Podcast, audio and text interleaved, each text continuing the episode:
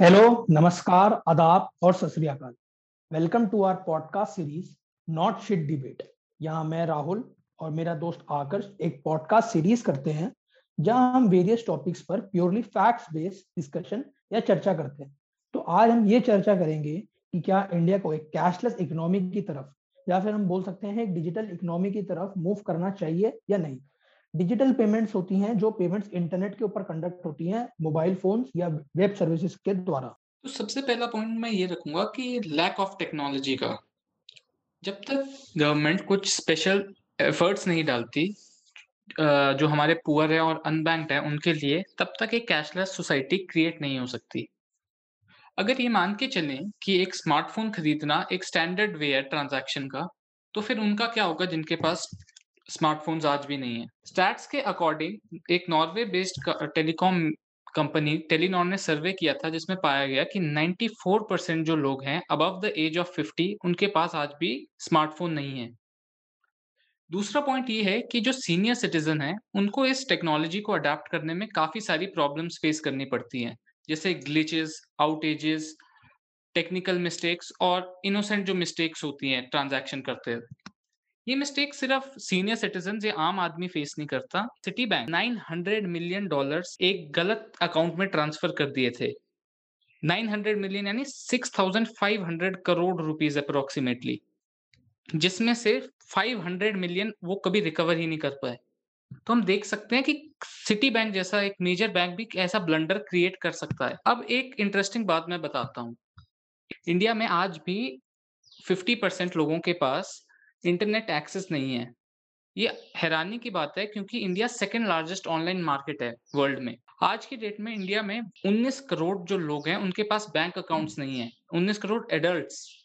और ऐसे में एक कैशलेस इकोनॉमी को इम्प्लीमेंट करना बहुत मुश्किल होगा। तो आज की डेट में भी काफ़ी लोगों की एक हैबिट है जो कि एक कैश में ट्रांजैक्शन करना। ये तरीका एक ट्रेडिशनल वे है बिज़नेस करने का। जो इनकी ये हैबिट है, उसको ये चेंज करना बहुत मुश्किल होगा। क्योंकि जब वो कैश कैरी करते हैं, उनको ये लगता है कि एक सेफ़ वे है ये ट्रांजैक्शन करने का। तो लोगों की थिंकिंग जो है, उसको चेंज करना भी एक बहुत मुश्किल चीज़ है। तो यही कुछ डाउन साइड हैं ऑनलाइन ट्रांजैक्शन करने के। तो इंडिया में अभी भी एक लार्ज अमाउंट ऑफ़ पॉपुलेशन है, जिसके पास इंटरनेट एक्सेस नहीं है या स्मार्टफोन्स वगैरह नहीं है। और ऐसे लार्ज जैसे आपने बताया 19 करोड़ लोगों के पास इवन बैंक अकाउंट भी नहीं है। लेकिन जो चीज़ें हैं वो धीरे धीरे चेंज हो रही हैं। अगर मैं आपके साथ कुछ स्टैट शेयर करूँ तो फाइनेंशियल ईयर 2021 में ओवर 40 बिलियन डिजिटल ट्रांजैक्शन हुई जिनकी जो वर्थ थी वो एक क्वाड्रेलियन इंडियन रुपीज़ थी। और हम देख ही पा रहे हैं आजकल ऑनगोइंग ट्रेंड है। फिनटेक कंपनीज़ को कि, कितनी ज़्यादा ग्रो कर रही है। जैसे हमने अपने पिछले पॉडकास्ट वगैरह में डिस्कस भी किया है। एंड यूपीआई जैसे जो सिस्टम्स हैं वो कितने ज़्यादा फ़ेमस हो रहे हैं। एंड ऑलमोस्ट ऑलमोस्ट सारे बैंक उसको सपोर्ट कर रहे हैं। अब मैं आपको कुछ चीज़ें बताना चाहता हूँ कि सबसे पहले अगर आप अपने साथ कैश कैरी करते हैं, अगर एक significant amount of cash carry करते हैं तो आप क्रिमिनल्स के क्रिमिनल्स के लिए काफ़ी इजी टारगेट बन जाते हैं। कैश का ट्रांजैक्शन को ट्रैक करना काफ़ी ज़्यादा डिफ़िकल्ट रहता है। एक स्टडी करी गई अमेरिकन एंड जर्मन रिसर्चर्स ने, और उन्होंने पाया यूएस के एक स्टेट मिसूरी में, जो क्राइम रेट है वो 9.8 परसेंट से ड्रॉप हो गया। जब स्टेट ने कैश वेलफेयर बेनिफिट्स को इलेक्ट्रॉनिक बेनिफिट ट्रांसफ़र में शिफ्ट कर दिया। इलीगल ट्रांजेक्शन वगैरह सच एज इलीगल गैम्बलिंग और ड्रग ऑपरेशन टिपिकली इन सब में कैश यूज़ होता है क्योंकि उसका एक रिकॉर्ड नहीं होता और जो पैसा है उसको लॉन्डर करना, यानी मनी को जो लॉन्डर करना इजी हो जाता है। लेकिन अगर मनी लॉन्ड्रिंग का जो सोर्स है वो आइडेंटिफाई हो जाए तो मनी लॉन्ड्रिंग जो है बहुत ज़्यादा डिफ़िकल्ट बन जाती है। और मनी इसलिए डिजिटल ट्रांजेक्शन जो है काफ़ी अच्छी रहती हैं क्योंकि उनसे आप ट्रांजेक्शन का ट्रैक रखना काफ़ी ईजी हो जाता है। मैं आपके साथ कुछ एग्ज़ाम्पल शेयर करता हूँ मनी लॉन्ड्रिंग के। अभी एनफोर्समेंट डायरेक्टरेट ने बताया कि उन्होंने होम्स एंड ऑफ़िस सर्च किए पाँच डायग्नोस्टिक फर्म्स के, जो कि इन्वॉल्व थे मनी लॉन्ड्रिंग में, जिनका कनेक्शन था कोविड 19 की फेक रिपोर्ट्स बनाने में ड्यूरिंग द कुंभ मेला। 2015 में कैश फॉर वोट स्कैम हुआ था, जिसमें एक तेलंगाना की पार्टी, तेलुगु देशम पार्टी ने लोगों को कैश दिया था। For, for gaining votes for their MLA or to nominate their MLA.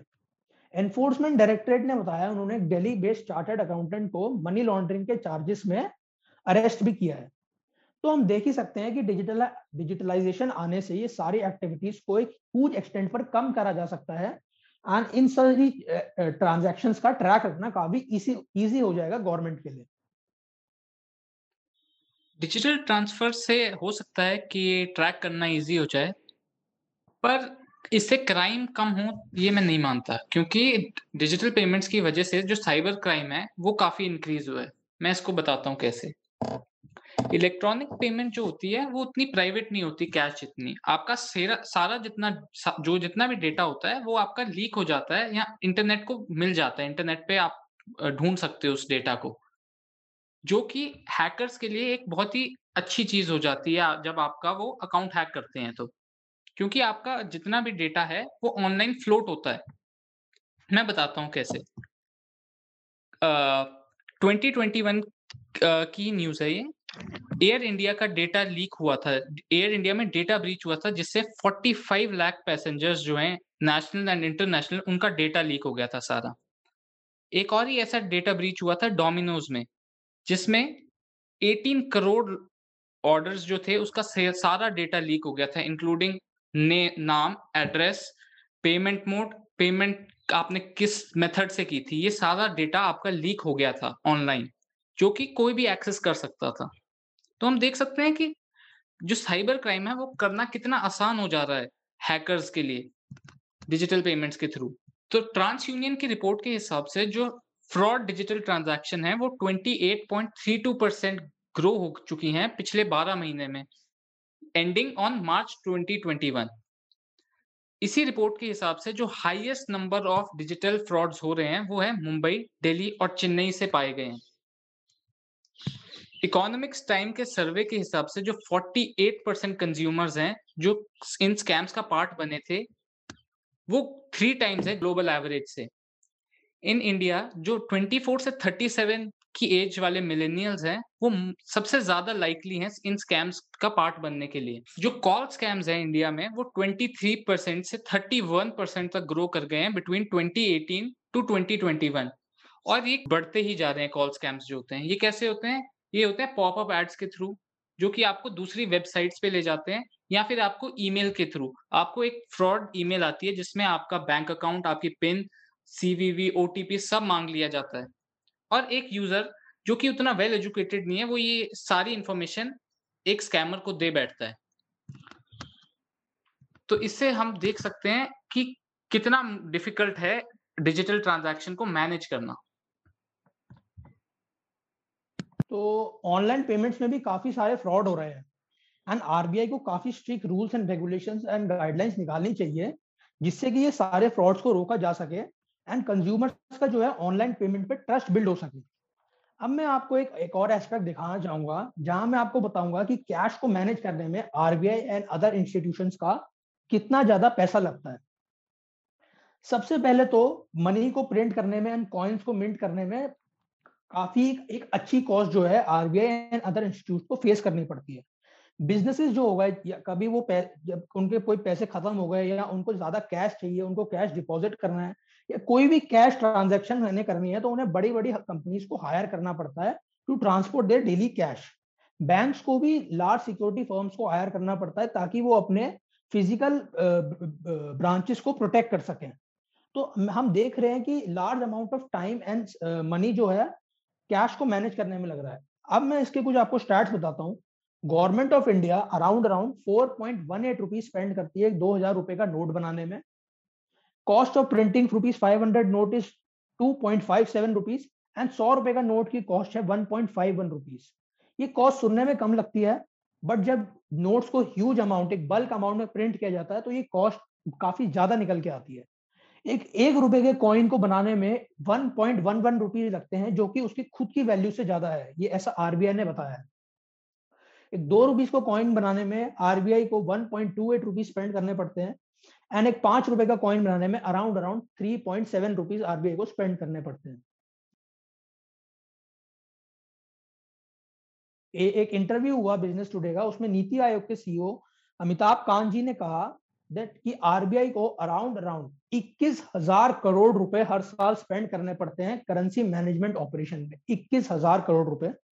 And ये ऑपरेशन हैं, जैसे कि डिज़ाइनिंग ऑफ़ बैंक नोट्स हो गया नोट्स की डिमांड एंड सप्लाई को कंट्रोल करना स्मूथ डिस्ट्रीब्यूशन करना एडमिनिस्ट्रेटिंग द आरबीआई रूल्स ऐसे काफ़ी सारे ऑपरेशंस को मैनेज करने में इतनी हैवी अमाउंट ऑफ़ कॉस्ट जो है आरबीआई एंड अदर इंस्टीट्यूशंस को उठानी पड़ती है। काफ़ी अच्छा पॉइंट था आपका कि कैश को मैनेज करने में आरबीआई और बैंक्स का काफ़ी मनी यूज़ हो जाता है। और वो आ, अगर कैशलेस इकोनॉमी होगी तो क्या पता ये रिड्यूस भी हो जाए। पर अगर मैं आज भी बताऊँ आपको तो आरबीआई के सर्वे के हिसाब से आज भी कैश जो है वो किंग है डिस्पाइट डिजिटल पेमेंट्स और अगर वर्ल्ड वाइड भी देखा जाए तो ऐसा नहीं है कि बाकी कंट्रीज़ जो डेवलप्ड कंट्रीज़ है वो डिजिटल पेमेंट्स की तरफ़ शिफ्ट हो गई है। आज 2018 के सर्वे के हिसाब से स्पेन में 87 परसेंट जो लोग हैं वो कैश यूज़ करते हैं। फॉलोड बाय इटली जो 86 है, और जापान जैसी जापान और जर्मनी जैसी कंट्री भी 82 से 80 परसेंट कैश में ट्रांजैक्शन करती हैं।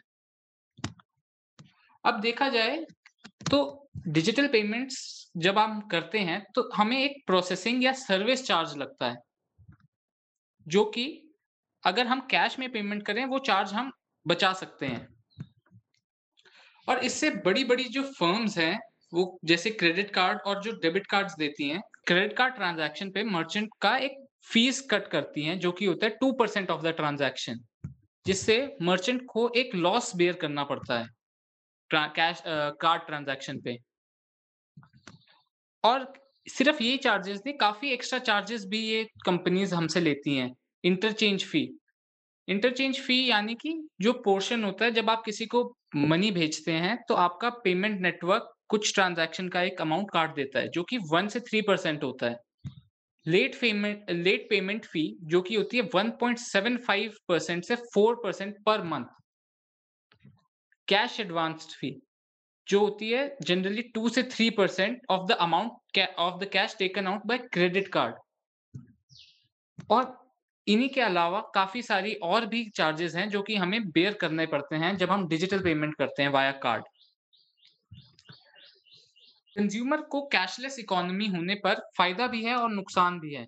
इंडियन गवर्नमेंट धीरे धीरे स्टेप्स भी ले रही है टू इम्प्रूव डिजिटलाइजेशन इसका नो डाउट बट डिजिटलाइजेशन से साइबर क्राइम हैकिंग और ई थेफ्ट जैसे जो स्कैम्स हैं, वो भी बढ़ते जा रहे हैं। इन द एंड मैं यही कुछ क्वेश्चन पुट ऑन करूँगा कि is it feasible to shift to a digital economy और दूसरा क्वेश्चन ये होगा मेरा कि क्या हमने दोनों कंज्यूमर और मर्चेंट के बेनिफिट्स और जो उनके नेगेटिव एस्पेक्ट्स हैं, उनको कवर किया है।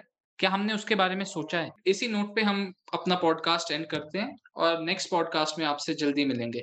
Keep listening to us and keep supporting us thank you